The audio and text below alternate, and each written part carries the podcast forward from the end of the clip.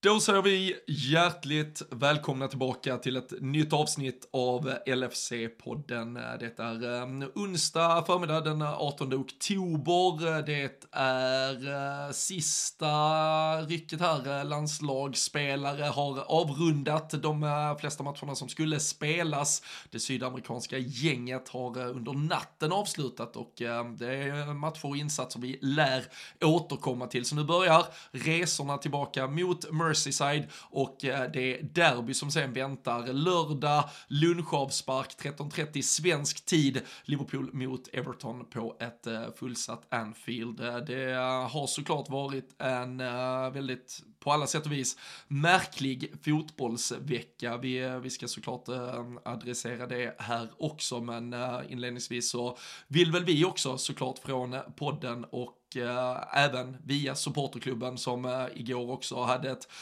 väldigt fint utlåtande i, i samband med de tragiska händelserna i Bryssel, men skicka alla våra djupaste tankar till dels såklart de drabbade, men framförallt då kvarvarande anhöriga som eh, har fått ta emot eh, de hemska beskeden av att eh, ja, men, människor som bara skulle gå på fotboll numera inte kommer att komma hem till sina hem. Så det är klart att det ligger över oss och jag tror för alla som pratar fotboll den här veckan så, så finns det med. Det, det finns väl med i alla rum, kanske inte bara de som pratar fotboll heller, men det är såklart något vi har med oss och våra tankar går ut till alla drabbade. Men vi ska, vi ska försöka hitta någon vardag där vi ändå kan glädjas av fotbollen. Vi, vi vet hur mycket fotboll normalt sett bara skänker glädje, så vi ska försöka välja den sidan av, av det här myntet och, eh, och blicka framåt. Men uh, vi uh, gör som vi brukar, vi, vi sätter oss till rätta här. Jag ska koppla upp Daniel Forsell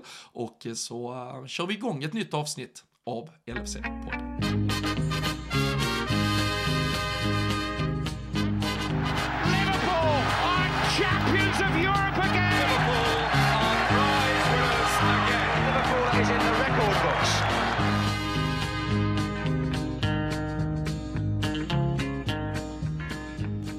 Ja, vi eh, gör ju det Danne. Och, eh, och självklart så eh, som jag, som jag inledde här så, så gör vi ju, och jag tror alla och jag tycker redan man har hört så många, jag, jag måste faktiskt skicka ut till, om vi ska säga kollegor i branschen, jag, jag lyssnar själv på så otroligt mycket podd och jag konsumerar så mycket ja, men fotbollsjournalistik på alla sätt och vis, jag tycker många redan har sagt väldigt bra saker och, eh, och vi ska ju inte fastna i det för mycket men det är klart att man ändå får, får, får adressera eh, faktumet att vi, vi vaknar upp till ja, men, en ny värld, ett, eh, ett nytt läge för, för Sverige och samtidigt också så, så blir det ju med kopplingen till fotbollströjan som i detta fallet gjorde att människor var utsatta för, ja men till syvende och sist, dödligt våld.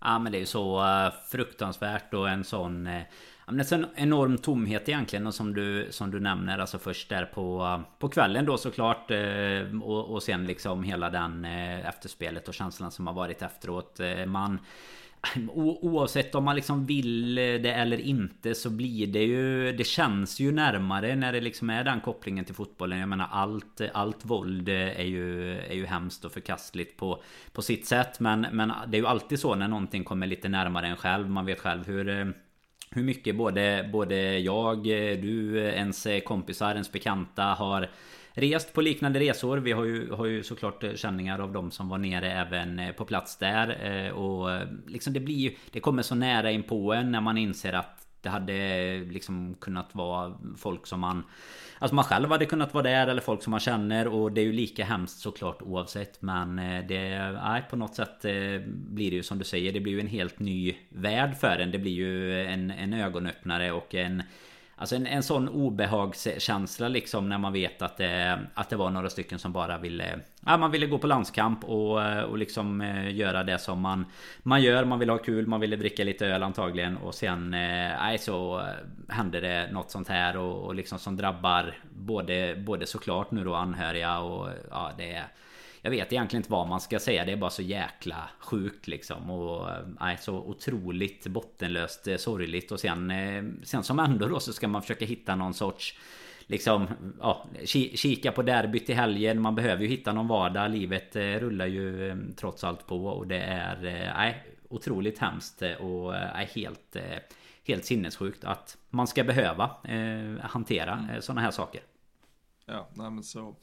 Så är det ju absolut. Jag tycker just eh, det, det, det, blir något eh, extra, så den, den, den, politiska debatten, klimatet och eh, men, diskussioner, det, det, det, lämnar vi ju verkligen åt, åt sidan här. Jag, jag tycker det som Ja men det som jag tror träffar en kanske, jag ska inte prata för, för dig men när jag pratar för mig, det, det är ju just alltså, någonstans attacken på, på, på tröja, att det är så utstuderat, det, det är de här tre gula landslagströjorna så, som gör människor till ja, till måltavlor i detta. Jag, jag, tycker liksom fotbollströjan ska få vara symbol, den, den ska ju bara vara symbol, alltså, även om man till och med kan vara lite raljant kring supporterskap ibland så brukar ju de som faktiskt har matchtröja vara kanske symbolen för de de fan de absolut mest fredliga jäkla supportrar som finns. Det, det, det, finns ju i, liksom, i, i supportergrupperingar där man nästan kan göra narr av matchtröjan, men matchtröjan är ju de som verkligen bara, de, de älskar fan sitt jävla lag, sitt, sitt land i detta fallet, de är där bara för att ha kul. Det är, det är någonting med att, eh, att tröjan blir eh, måltavla som är så, och, och, och, blickar vi framåt så har vi ett, vi har ett derby som, som väntar på lördag där det finaste med det derbyt verkligen är att du kliver upp på morgonen, går ut på stan och ser att halva Liverpool är rött och halva Liverpool är blått och det ska ju inte vara någon som behöver, beroende på vilken tröja man tar på sig den där morgonen, känna en, en fasa liksom. Så det är, det är ju något med, det, det är såklart, som fotbollssupporter så blir det ju attacken på tröjan som någonstans ja, förstärker ytterligare varför det kanske griper tag i en. Sen eh, som, som du också sa så är det ju så jävla bottenlöst sorgligt oavsett vad eh, liksom eh, alla underliggande anledningar till detta skulle vara. Så det, vi, eh, vi, vi, vi ska inte fastna i det som, som sagt, men eh, det, det känns väl bara verkligen på sin plats att adressera det och, eh, och skicka kondolenser och, och supporterklubben har som sagt gjort det via, via lfc.se också. Jag, jag tycker bara att vi, vi skriver under på dem här också och skickar alla tankar vidare och så försöker vi Danne blicka fram mot fotboll. Jag tror också att folk i sin vardag, när man fan, i alla fall tror jag tisdag morgon och beroende på hur man kanske hanterar detta så vaknar man upp ett, ett par morgnar till och undrar vad fan världen är på väg så, så kanske att få fly in i vardagsrutiner och, och höra vilken jävla startelva vi ska ha mot Everton också någonstans kan ge absolut inte en, en läkning, men det ger väl någon form av känsla att, att världen inte på alla jäkla ställen har rasat fullständigt. Ja, och det är väl ofta så som eh, som det går vidare egentligen från eh, den här typen av hemska händelser. Precis som du säger att eh, vardagen rullar ju någonstans på och livet går ju vidare hur, hur, hur man liksom oavsett hur man har, har hanterat efteråt. Så Kommer vi väl försöka ta sikte på det. Jag tror att det var, eh, var eh, i, i morse faktiskt eh, Som Erik Niva och de släppte sin When We Were King Så de hade dessutom spelat in ett avsnitt om just Sverige 1990 och, och han skrev ju det att det känns ju liksom trivialt att, att ens kasta ut det nu. Men eh, Livet är ju också svårt att sätta på paus och eh, vi lovade ett avsnitt förra veckan som ju, eh, som ju vi pratade om. Så här, Det blir ju speciellt att ens spela in och ens sitta och prata liksom med Liverpool, prata fotboll och men, men att då ändå försöka med, med all den respekt eh, adressera händelsen men också gå vidare. Det är väl där, det är väl där man måste landa till slut.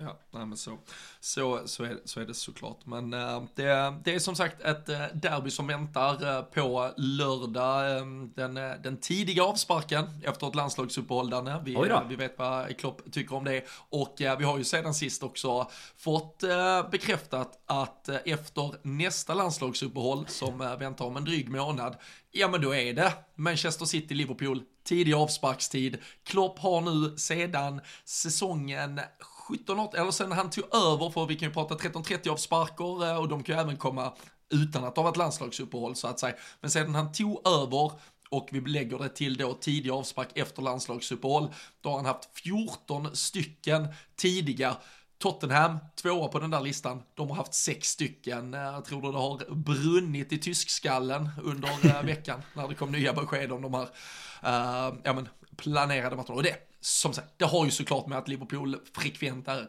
normalt sett kanske i Champions League-spel, det är ju sånt som påverkar. Jag fattar, vi också är attraktiva på tv-marknaden, hade matchen sänts på en tid som inte möjliggjorde att den tv-sändes, då hade ju folk varit förbannade över det. Så det finns ju tusentals parametrar som gör att Liverpool tenderar att oftare hamna här. Men eh, det är ju klart att det är siffror som sticker ut nu när man har dem svart på vitt. Ja men så är det ju verkligen. Nu är det ju den här typen av matcher med. Det är klart att skulle du inte ha Merseyside-derbyt eller Liverpool City på TV så kommer både TV-bolagen och fansen eh, vi var, var, något missnöjda men problemet om man säger så Vi har ju pratat mycket om de här typerna av avsparker tidigare Och det, det stora problemet såklart sett ur, eh, ur eh, liksom lagets synpunkt Det är ju Det är ju inte att man behöver gå upp tidigt den dagen eller någonting Utan det är ju som du dels han, han lobbar förbi och som vi återkommer till senare här Vi har ju haft spelare. Framförallt känns det som att det alltid är de sydamerikanska kvalen då som är, är sist ut liksom. Vi har ju sist var det väl, det var väl senaste landslagsuppehållet som Klopp liksom pratade om att jag inte ens träffat Men typ Alexis McAllister än eh, och, och liksom om 24 timmar ska vi spela match. Eh, så jag vill minnas att, det ska vi väl bara säga, jag vill minnas att då avslutade de det till och med en dag senare. Så då var de ju alltså färdigspelade lokal tid, torsdag morgon, flög och, och, och var i stort sett på träningsanläggningen. Fredag morgon han väl jogga ett varv typ. Och sen skulle de ju åka till Wolverhampton. Nu kommer de ju vara på plats säkerligen under eh, kvällen idag, onsdag kunna klimatisera sig torsdag och träna ordentligt på fredag. Hur mycket man nu tränar matchförberedande dagen innan, men vi har lite bättre förutsättningar i alla fall. Ja, men precis. Lite mer eh, förberedelser hinner man med. Och det är ju ändå så att i, i den, alltså i toppskiktet så här så är det ju otroligt viktigt. Det är svårt att och liksom har man Alltså att landslagsuppehållen kommer Det är ju ingen överraskning Utan man, man planerar väl efter det. Men just att eh, men Som du nämner 14-6 liksom i, i toppen. Och, och, det har ju såklart med mycket annat Det har med Europaspel och sådär att göra. Men det är det blir inte riktigt rimligt eh, i slutändan och, eh, och allt eh, så negativt som Klopp har varit kring Kring det tidigare så, så är det nog så att det har nog inte varit det, det är nog inga liksom glada smileys tillbaka i, i chattgrupperna om man säger så när de här nyheterna kommer. För det var ju lagt först att vi väl skulle spela kvällsmatchen där mot City Men så var det något med Arsenal då där det bytte plats. Inte, eh, nej, jag tror faktiskt inte den var, den var inte lagd alls, utan eh, den har, eh, den har dröjt lite. Men jag, jag börjar ju lägga pusslet, men jag, har, jag, ska, jag ska över på den där helgen också. Så jag, jag börjar ju lägga pusslet i mitt huvud för att få ihop lite på förhand hur fan det kunde komma. Och City skulle ju spela Champions League, eller ska spela Champions League efterföljande tisdag. Så det var ju helt eh, uppenbart att eh, vi skulle behöva spela lördag mot City och eh, den där toppmatchen gillar de ju inte ha 18.30 lördag på grund av fylla kanske. Nu, mm. nu ligger visserligen Chelsea-Arsenal där istället så, så det skulle väl tala emot det, det faktumet egentligen. Men ja, vi, eh, alltså, så här, jag, jag tycker, samtidigt, det, jag tycker ju man kan vända lite på det så här, nu, nu har ju Klopp fått träna mest av alla tränare på det här, vi borde ju vara mest förberedda på att spela 13.30, kontra då Manchester City, som uppenbarligen inte är så beredda på det. Uh, och i deras fall så finns det faktiskt några sydamerikaner också, ifall det just är den aspekten man vill lägga in med. Ederson till exempel, som av någon outgrundlig anledning är första val i Brasilien framför uh, Alisson, Julian Alvarez till exempel, så det, där finns ju också ett par spelare som ja, behöver göra den Tufares. Ja.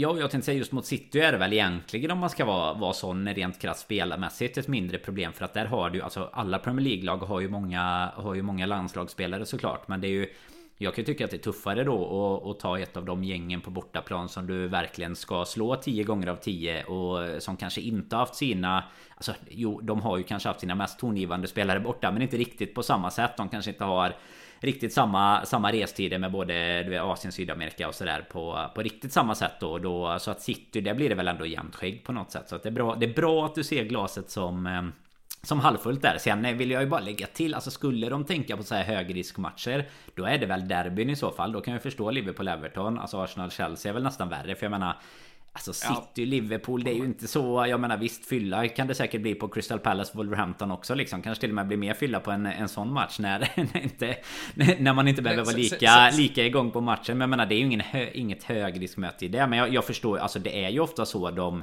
konverserade utåt i alla fall. Som att toppmatcherna skulle vara mer högrisk. Medan jag kan ju känna att det är mer kanske då turister och, och så. Titta på de matcherna än vad det är på, på vissa andra.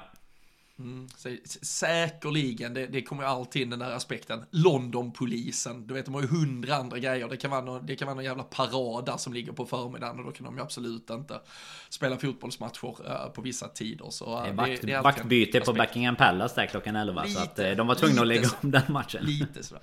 David Beckham ska ut och promota sin, eh, sin dokumentär eller något. Det, det, det är full, full, full rulle eh, i London alltid. Men eh, det, det, det väntar längre fram.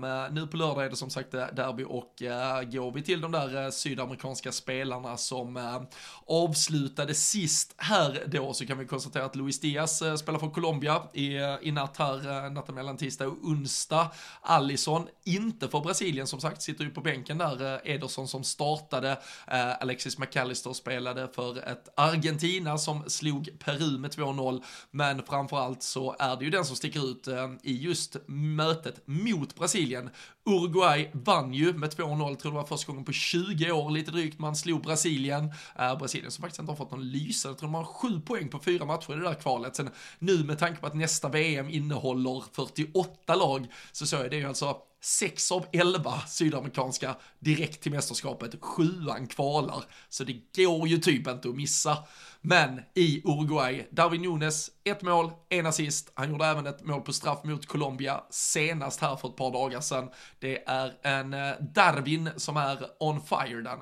Ja men verkligen glödhet eh, form och är det någonting man eh, vill få med sig ifrån, eh, ifrån ett landslagsuppehåll så är det väl just det och jag menar få Får göra 1 plus 1 mot Brasilien som eh, du nämner helt rätt där eh, Har 7 poäng 4 matcher. Och det var till och med 22 år bläddrade jag förbi i morse så att eh, Men det var 20 mm. var, var godkänt. Det var inom marginalen så att det är ju Nej det är ju såklart någonting. Alltså man ser ju också det, det är ju en sån spelare vi har pratat om innan Lite som Suarez Uruguay också såklart. Alltså det här känslospektrat liksom. Alltså du ser ju när han gör mål. Alltså han kan ju inte, och även assisten där, han kan ju inte stå still. Eller det gör ju ingen efter mål. Men alltså det, det bara spritter ju i honom liksom. Allt, alla kroppsdelar bara rör sig. Hur mycket glädje och sånt. Så jag menar ta med dig det tillbaka.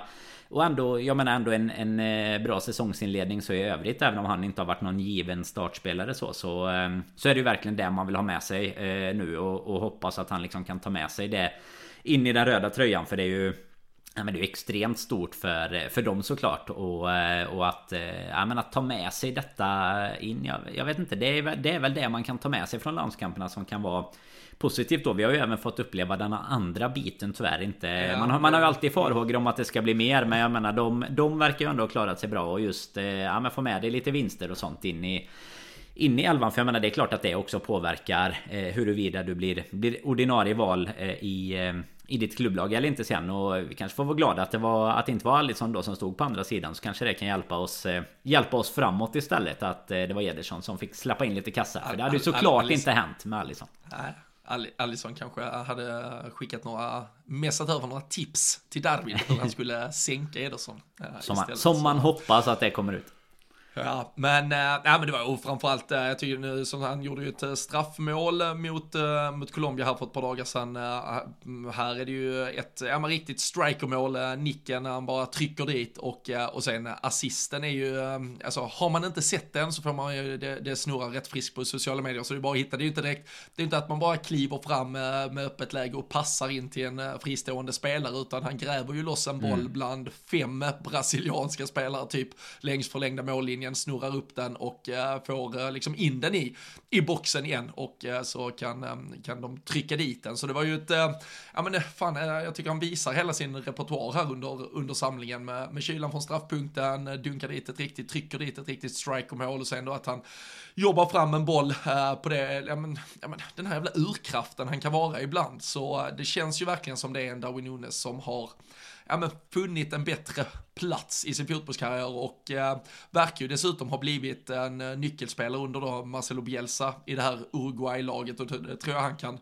växa jävligt mycket med att, eh, att få det här förtroendet. Det, det är ju också en sund generationsväxling där i Uruguay efter att Cavani och Suarez har varit eh, liksom två talismaner i fan 15 års tid i stort sett. Så det det, det, det, det andas jävligt positivt kring eh, Nunes tycker jag. Och eh, såg så något, eh, något inlägg här under morgonen där folk var lite så här, ah, okej okay, men både Luis Diaz och Darwin då med, med mycket speltid här kommer hem ganska sent i förhållande till Merseyside, match på lördag tidigt. vem av dem bänkas till förmån för Diogo Jota som då är tillbaka efter sin avstängning senast, men alltså i min värld såvida inte någon verkligen lider av vad de har behövt göra under det här landslagsuppehållet så ser jag ju ingen anledning till att någon av dem ska bänkas. In med, alltså ut med Diaz, Nunes och Salah direkt mot Everton och bara ös. Och sen om det är någon som liksom fatik att man känner, fan jag, jag hade nog inte 90 i mig. Nej men på med Jota sista 25 då, där har vi också sett att han är kanske klart mycket bättre när han får chansen från start. Ja, helt 100% med på den. Eh, på den lösningen. Alltså mycket hellre den starttrion och så, och så ha en Jota antingen som du ser 25 eller till och med 45 om det nu skulle vara så. Eh, det, det tycker jag bara vore bra. Sen Jag tror att Darwin, jag kommer inte ihåg om vi har pratat om det tidigare men, eh, men just det här med att Bielsa faktiskt är Uruguays förbundskapten nu tror att kommer hjälpa honom också. Du har den generationsväxlingen som du pratar om där och sen har du ju det här. Alltså du vet ju både med, med Leeds och med andra klubbar som han har tränat hur liksom frenetiskt eh, det kan vara både i pressspel hur viktig gruppen i sig är. Att det inte liksom är storstjärnor och sådär. Så att det, jag tror att det kommer vara det, det, är liksom så här du lämnar över honom i goda händer. För det är ju ändå en spelare som som man i alla fall utifrån får känslan av mycket väl kan kan liksom ha.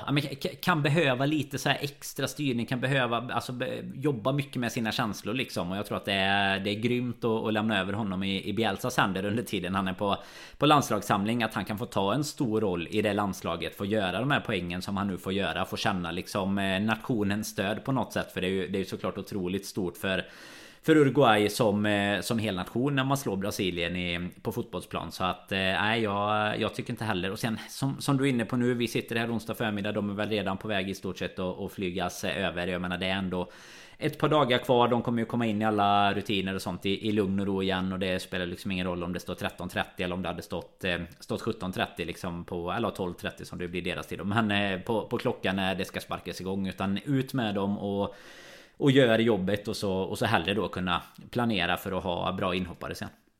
Mm, nej, det, då är vi eniga offensivt. Ehm, annars ehm, lär det väl vara i eh, de eh, bakre regionerna som Klopp behöver tänka till lite för om, eh, om Darwin då får ses som ehm, landslagsbreaket här ja, men positiva utropstecken eh, så var ju såklart, eh, ja, men det var ju faktiskt det första som i stort sett inledde landslagsuppehållet. Det var väl eh, i stort sett under första halvtimmen av typ den första matchen i, i förra veckan där då Andy Robertson i en rejäl kollision med Spaniens målvakt Unai Simon um, ehm, ja, men får vad som ser ut en axel som kanske är ur led. Det kan vara någon fraktur på den där axeln eller så är det till och med ett nyckelben som är i sönder. Ehm, någon rapport här från eh, Paul Joyce under morgonen att om det vill sig riktigt illa så pratar vi alltså 4-5 månader vid, eh, vid sidan av. Vi, vi håller såklart alla tummar för att det inte är så allvarligt, men vi kan väl av allt att döma den nog konstatera att eh, Andy Robertson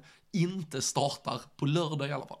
Ja men eh, verkligen. Och, och, man får väl en Alltså säger man att det inte kommer några rapporter heller. Visst nu har han inte, inte varit tillbaka så fort kanske Men man får ju alltid en liten sån här oroskänsla när det inte När det inte ganska snabbt bara kommer säga okej okay, han missar nästa match och sen kommer han vara tillbaka. Eh, Känslan är väl att vi kommer få Får vänja oss om det Även om det inte nu blir så illa som 4-5 månader Så att vi får vänja oss vid att det blir eh, Ja men det blir en, en överskådlig framtid i alla fall Där vi kommer behöva hitta en annan lösning. Och det har ju redan varit lite våran eh, Ja men inte kanske akilleshäl Men eh, något som i alla fall liknar en, en akilleshäl liksom just den Positionen. Sen att inte Robertson kanske har kommit Till 100% in i den heller Men då är ju frågan eh, hur vi Hur vi nu ska lösa den framöver.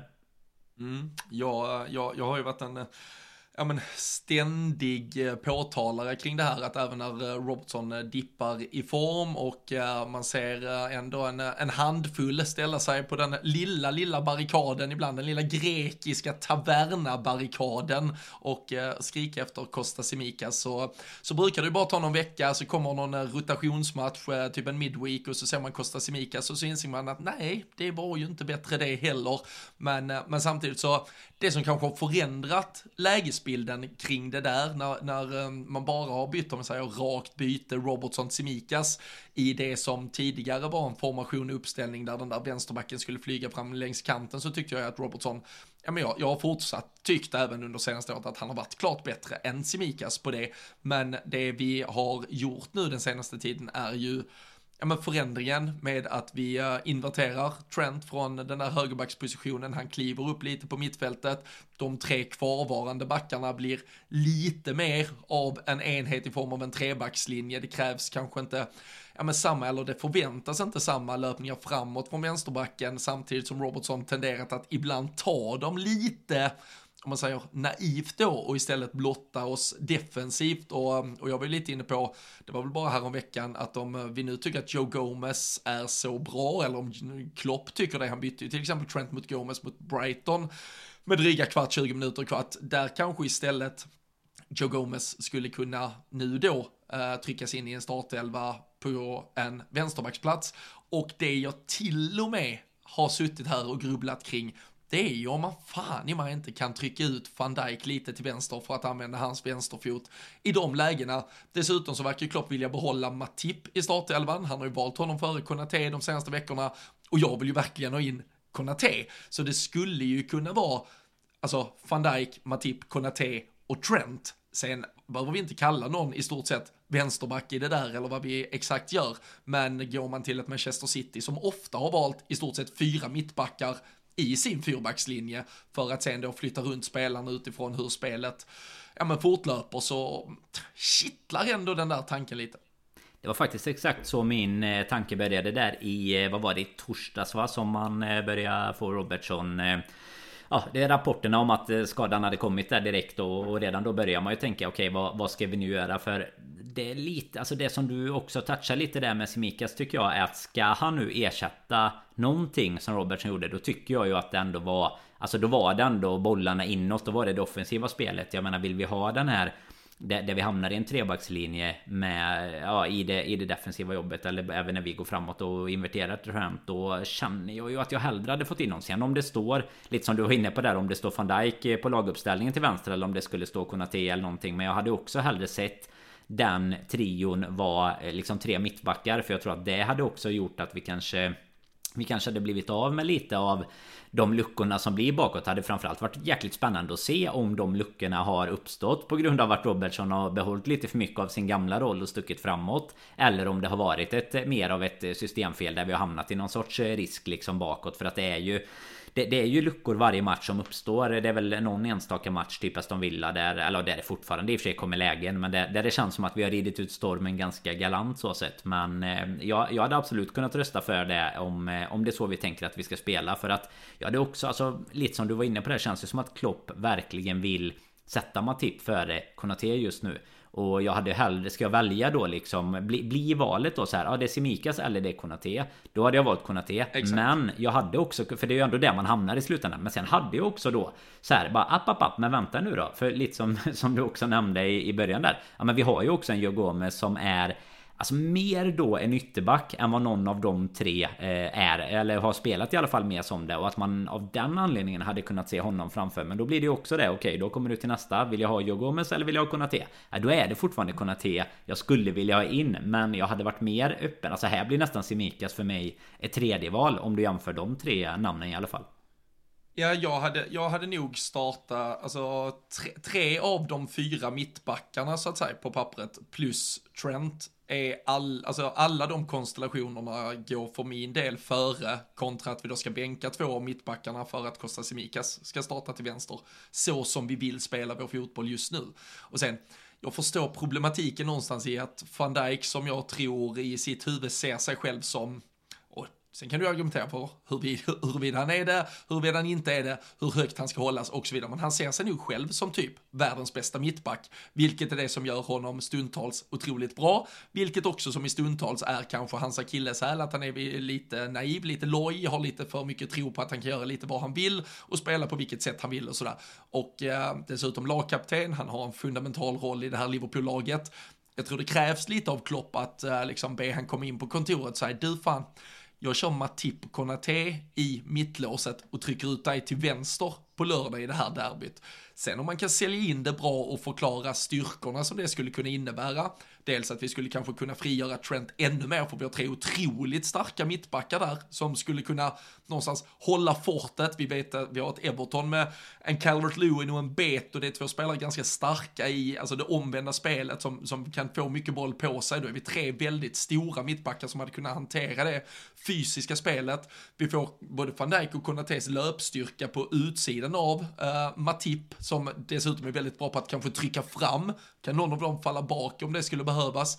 Jag tycker också att van Dijk med sin vänsterfot skulle kunna, ja men kanske öppna upp den lite längre bollen på, på Luis Diaz, Darwin Nunes som kanske rör sig ut på den där vänsterkanten. Vi har sett hur bra de kan vara när vi får in boll bakom en ytterback som har klivit till exempel och, och där har ju van Dijk en otrolig jävla fot som skulle kunna servera det. Så det jag, jag, jag, jag har ingen alltså jag, jag, tycker det låter ganska rimligt när du och jag sitter och resonerar kring det. Jag tycker det är ganska rimligt när man sker, och, men så här, jag har ingen aning om ifall Klopp ens alltså, har gjort det en enda tanke eller det är helt omöjligt för honom. Men för, för har han börjat göra tanken så, så känns det ju märkligt att han skulle kunna sitta och resonera så här och sen ändå landa i att nej, fan, Costa Simikas är det bästa alternativet. Men ja, vad, vad fan vet vi? Jag, jag, jag, har inte, jag, har, jag har inte gått färdigt tränarstegen innan. Så jag, du har inte kommit till vänsterbacken.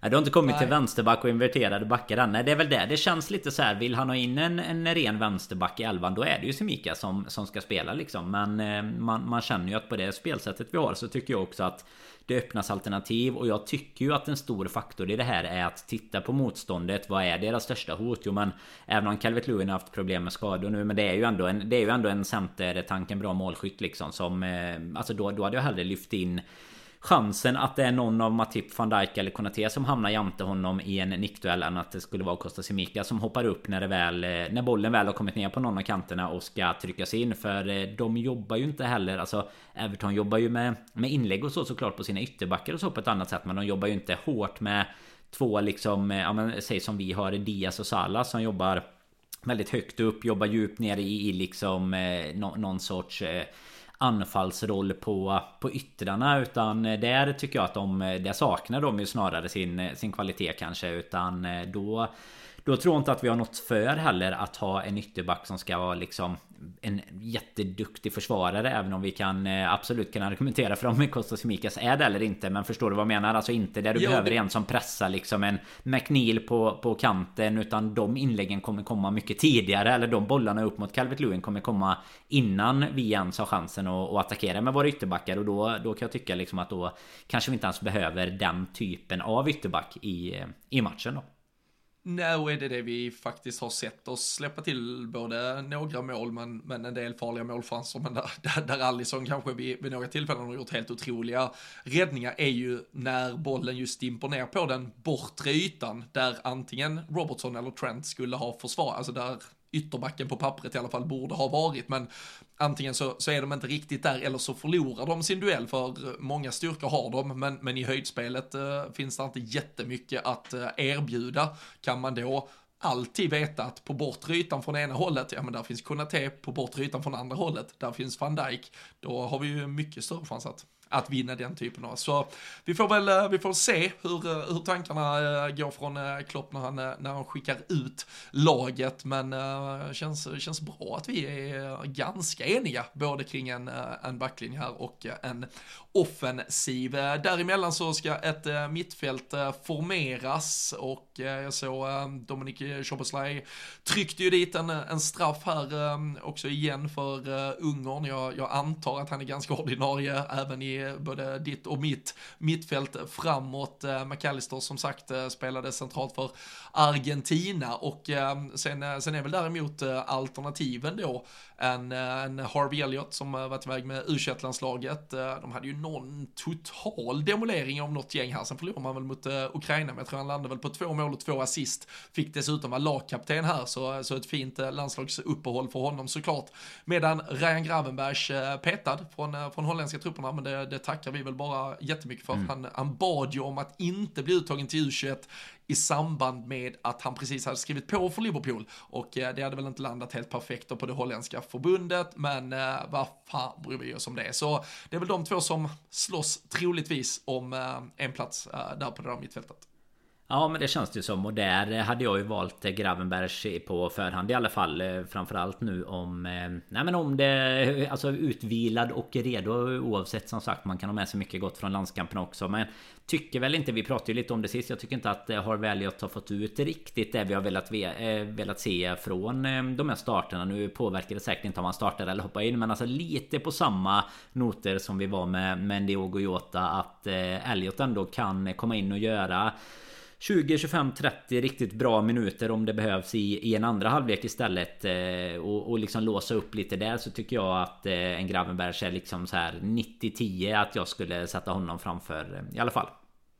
Ja, nej, jag, jag håller helt och hållet med. Jag tycker, jag tycker även då var, varsin halvlek mot uh, Brighton här innan uppehållet visade att Gravenbergs ligger, ja, ligger lite före. Och jag, jag tycker också att just nu i alla fall som jag ser det höj, höjden i Gravenberg om vi, om vi får in honom i systemet, eh, det han kan bidra med, löpstyrkan upp och ner så, så är han den som, eh, som bör vara alternativet eh, på det där mittfältet. Sen, sen är det klart att Curtis Jones gjorde det bra innan hans röda kort och, och kommer säkert blanda sig i den leken igen när, när han är uttagningsbar och eh, redo. Men eh, jag, jag hade absolut, jag, vi, vi har ju pratat, alltså det återkommande problemet eller det som fortfarande är varningsflaggan på det där mittfältet är ju hur, hur välbalanserat och hur mycket vi skyddar eh, backlinjen genom de alternativ som, eh, som då ska kampera ihop och jag, och jag tycker ändå att Gravenbergs ger ger lite mer eh, balans eh, genom sitt eh, hårda arbete då i, i båda riktningarna medan eh, Harvey Elliott är lite mer eh, flinka fötter eh, lite högre upp i banan och Eh,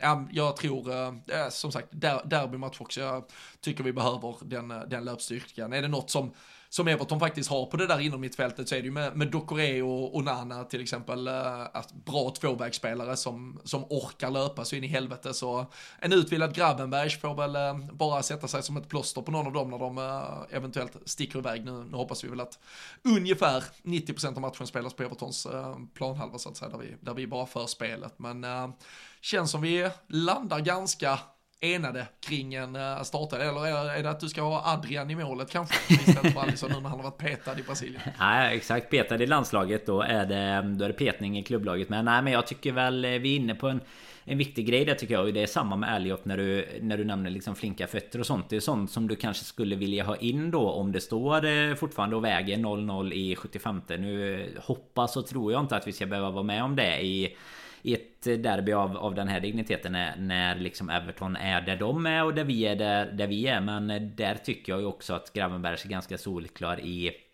i liksom hela det här titta som, som jag var inne på då när, när vi pratade backar innan När du tittar på motståndet eh, Hade kanske passat i en annan typ av match att eh, få in en Harvey Elliott istället från start. Och det är väl eh, egentligen bara skönt att konstatera att alternativen finns. Eh, en Curtis Jones som du nämner när han är tillbaka sen. Ytterligare ett alternativ på mittfältet att laborera med och bara kan alla hålla sig så så bra som möjligt i både klubb och landslag så är det ju bara tacksamt för eh, alltså både, både rotation sen när det kommer till Europaspel och sånt eh, ytterligare längre fram och andra kupper och sen även givetvis att alla håller sig både på tå och i form är ju eh, viktigt för konkurrensen i laget. Så att det, det är väl tacksamt men det är väl skönt också att vi kan vara i lite symbios här inför derbyt nu 13.30 det är ju det är ju snart dags.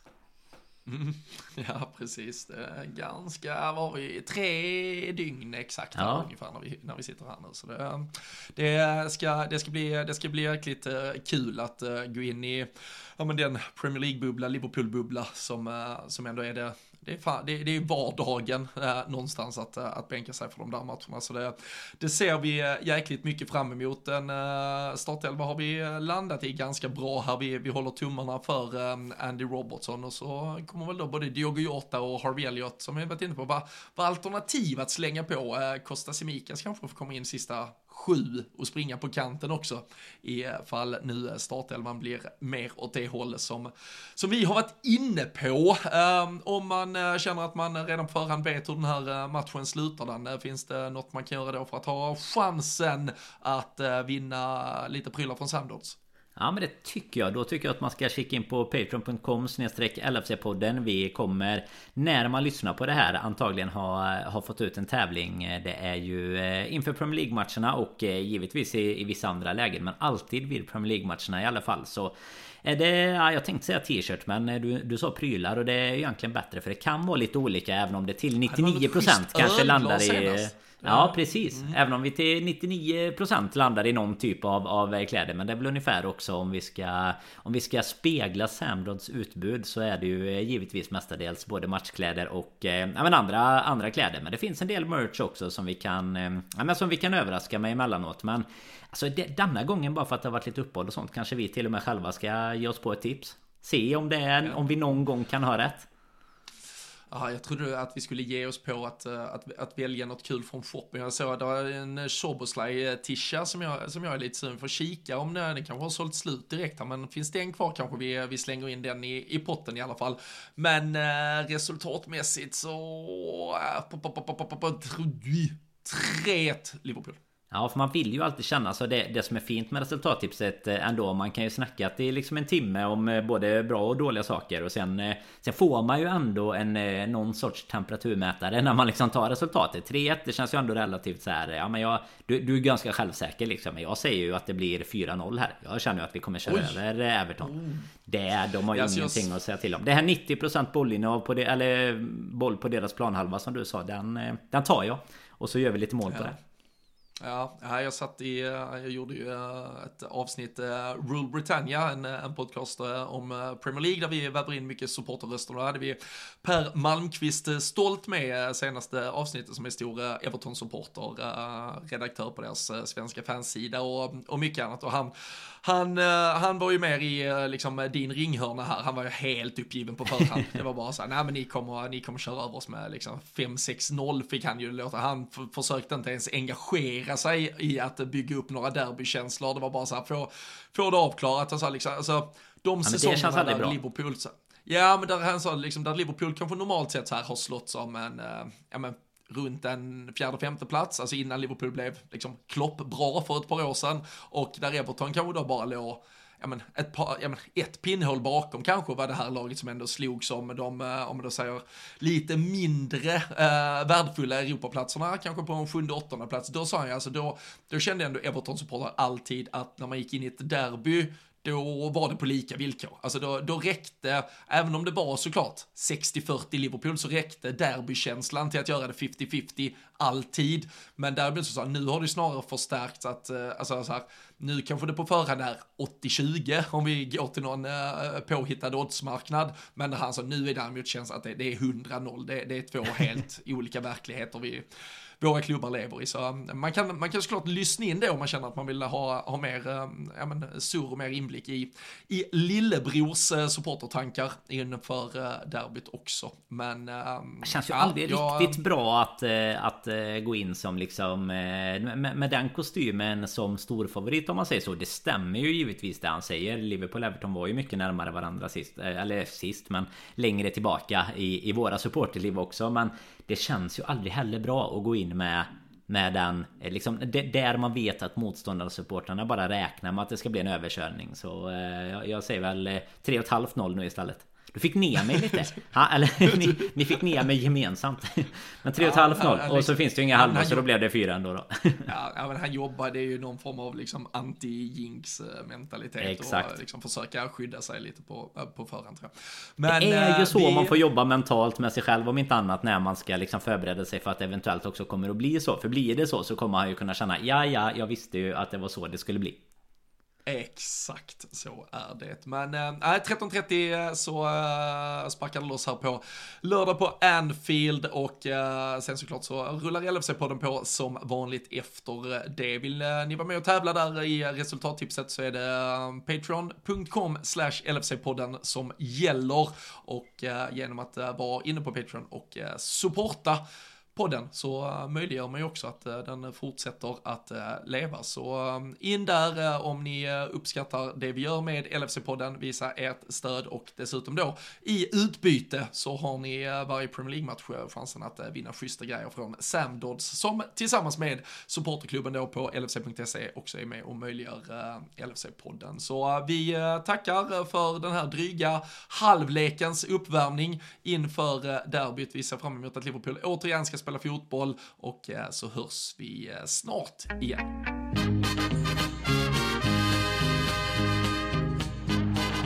Liverpool are champions of Europe!